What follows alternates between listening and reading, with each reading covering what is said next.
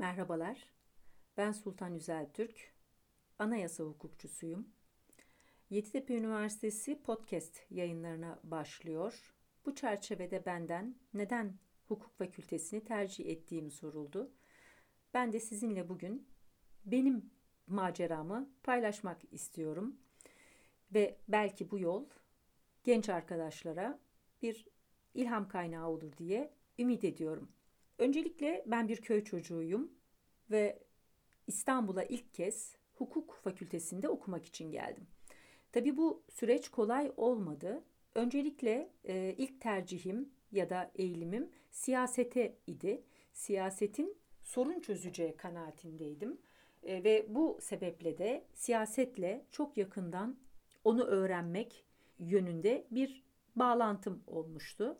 Şu kadarını söyleyebilirim. İlkokul dördüncü sınıfta mitinge katılmak için evden kaçmıştım. Hiçbir haberi atlamam söz konusu değildi. Seçimleri en ince ayrıntılarına kadar yakından takip ediyordum ve tüm siyasetçilerin ne dedip ne demediğine çok e, ilgiliydim bu dönem. Henüz hukuk yoktu aklımda, etrafımda da hiç hukukçu yoktu. Daha sonra ailem eczacılığa beni yönlendirdi. O zaman bugün de öyle çok popüler alanlardan biriydi. E, hatta bir parça öğrenebilmek için bir eczacının yanında yaz aylarında çalışmayı tercih ettim. Fakat sonra bana uygun olmadığına karar verdim bu mesleğin. Aslında bu süreç kendimi tanıma sürecim. Ben neler yapabilirimi tanıyordum. Daha yaşımız çok küçüktü doğal olarak e, ve birden yabancı dilin insanların hayatını çok değiştirdiğini ve toplumda çok prestijli olduklarını gördüm. Oraya yöneldim. Fakat e, o dönem yabancı dil eğitimi veren marif kolejleri vardı. Sayıları son derece azdı. Hem ben her bölgede bir tane e, idi neredeyse. E, ve çok yakın şehrimizde bir e, yeni kolej açılmıştı. Tabii hemen onun sınavlarına girmek istedim. Fakat ailem buna izin vermedi. Çünkü orada kızların kalabileceği bir yurt yoktu. Benim de o okula gitmem mümkün değildi. Böylece o hayalim sona erdi. Ortaokula geldiğimde e, Fena bir öğrenci değildim ama siyasetin çok da olumlu olmayan taraflarını ve sürekli bir çekişme ve uzlaşmasızlık içinde olduğu taraflarını gördüm. Siyasetten uzaklaştım ve hukukun çok daha e, olgun, çok daha e, sorun çözücü, çok daha e, etkili sonuçlar doğuran e, bir alan olduğunu gördüm ve bu kez hukuka yöneldim. Aslında kendi kendime bir parça yol bulmuş gibiyim. Bir örnek yok önümde. E, sadece kişiliğimle bağdaştırdığım adil olma konusunda kimin sorunu varsa orada biten efendim e, sorun çözmeye odaklanan bir yapım vardı e, kişisel olarak. E, zannediyorum bu beni etkiledi hukuku tercih etmekte. Ee, özellikle etrafımda olan e, bana adil gelmeyen konularda büyüklerle e, bunun mücadelesini vermek, e, başkalarının haklarını savunmak e, neredeyse e, çok yoğun yaptığım ve, ve espri konusu olan ailede bir husus haline gelmişti. Liseye geldiğimde artık hiç şüphem yoktu. Hukuk okumak istiyordum. İlginçtir ben fen kolunda okudum lisedeyken. Çünkü o zaman e, tercih başarılı öğrenciler fen, ba, e, başarısız olan öğrenciler edebiyat koluna giderdi. Hiç doğru olmayan bir yöntem şüphesiz. E, ama fen okudum. E, fakat e, hukuk fakültesini ailemle paylaştığımda bu tercihimi ailem önce karşı çıktı. E, çünkü ailemde daha önce e, maalesef öldürülen bir e, kadın hakim vardı. E, o yüzden de hukukçu olmamı e, sadece e, çekirdek ailem değil e, sülalem de e, kabul etmedi ve e, ciddi tepkiler verdiler. Fakat e, noter olma e, kaydıyla hukuk fakültesine kaydolmama son dakikada izin verdiler. Hukuk fakültesine neredeyse son kaydolan öğrenciyim e, ve koşulum buydu. Sadece noter olmama izin veriyorlardı. Tabii hukuk fakültesine e, geldim ama önce İstanbul'a geldim. İlk kez İstanbul beni e, çok cezbeden müthiş bir şehirdi. İnanılmaz bir ufku vardı İstanbul'un. Sanat, kültür e, ve şehrin güzelliği beni büyülemişti. Ve o dönem şimdi hatırlıyorum tiyatrolar, sinemalar, konserler, müzeler defalarca her bir müzeyi ziyaret etmişimdir. Gitmediğim sosyal ve sanatsal etkinlik neredeyse kalmamış diyebilirim. Ee, öğrenciliğimizde tabii pazar sabahları sahaflarda kitap peşinde e, koşardık. E, yine pazar sabahları e, o zamanki AKM'ler, AKM'de e, Türk müziği, cumartesi sabahları klasik Türk müziği konserlerine giderdik ve tabii şehir tiyatrolarını hiç ihmal etmezdik öğrenci halimizle. Tabii e, bu e, çok şehir e, çok önemli. Hangi şehirde üniversite okuyorsunuz? Bu da sizin ufkunuzu çok geliştiriyor. İstanbul bu yönüyle benim için çok cazip bir e, şehir olarak karşıma çıkmıştı. Tabii beni e, daha da büyüleyen şey ise hukuktu. Hukuku okudukça daha çok e, sevdim, daha e, neredeyse aşık oldum hukuka diyelim. E, hocalarım beni büyüledi, çok yol gösterdiler e, ve benim e, hedeflerimi ve ufkumu genişlettiler. Bu e, açıdan çok e, kıymetlidir benim için. E, üniversitede e, tabii başkalarıyla karşılaşmak da sizin e, yaşamadığınız, sizin paylaşmadığınız e, veya sizin hayatınızda olmayan şeyleri diğerlerinde görmek de sizin kendinizi geliştirmenize yol açıyor. E, onlar da beni çok etkilemişti. Hem arkadaşlarımdan öğrendim, hem İstanbul'dan öğrendim, hem de hocalarımdan ve hukuktan çok şey öğrendim öğrenciliğimde. Çok keyifli bir öğrencilik geçti ama çok çabuk bitti. E, ben e, dördüncü yılın sonunda Haziran'da üniversiteden mezun oldum. Fakat güzel bir şey oldu. Anayasa hukuku hocam ki o zaman İnsan Hakları Avrupa Mahkemesi'nde e, kendisi e, Türkiye'nin avukatlığını yapıyordu ve Anayasa Mahkemesi'nin e, danışmanıydı aynı zamanda. Benim için çok kıymetli bir teklifte bulundu, asistanlık teklifinde bulundu.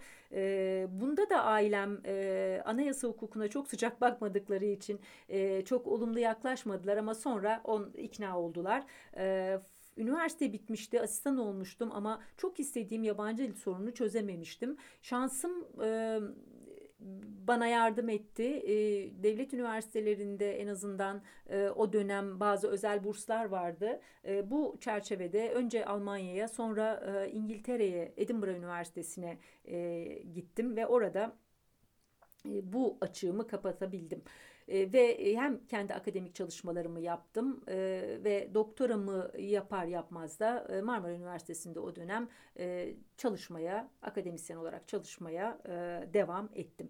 Tabii bu arada insan hakları eğitiminde bulundum. İnsan hakları eğitimi e, bakımından e, beni çok etkileyen ve belki de yaptığım iş işin en e, güçlü manevi tatminini bana veren bir boyut vardı. Tüm Türkiye'deki mülki idari amirlerinin ve hakim ve savcıların insan hakları eğitim programında bulundum. Bu program benim için çok önemliydi. Neredeyse sırt çantam e, hazır kenarda ve e, haftada bir e, mutlaka bir Türkiye'deki bir merkeze şehre gidip insan hakları eğitimi veriyordum. Bu hem Türkiye'yi gezip görme, öğrenme hem de bizzat insan hakları alanında çalışanlarla doğrudan bağlantı kurma bakımından bana çok büyük katkılar sağladı. Hukuku hep çok sevdim, hep çok keyif aldım.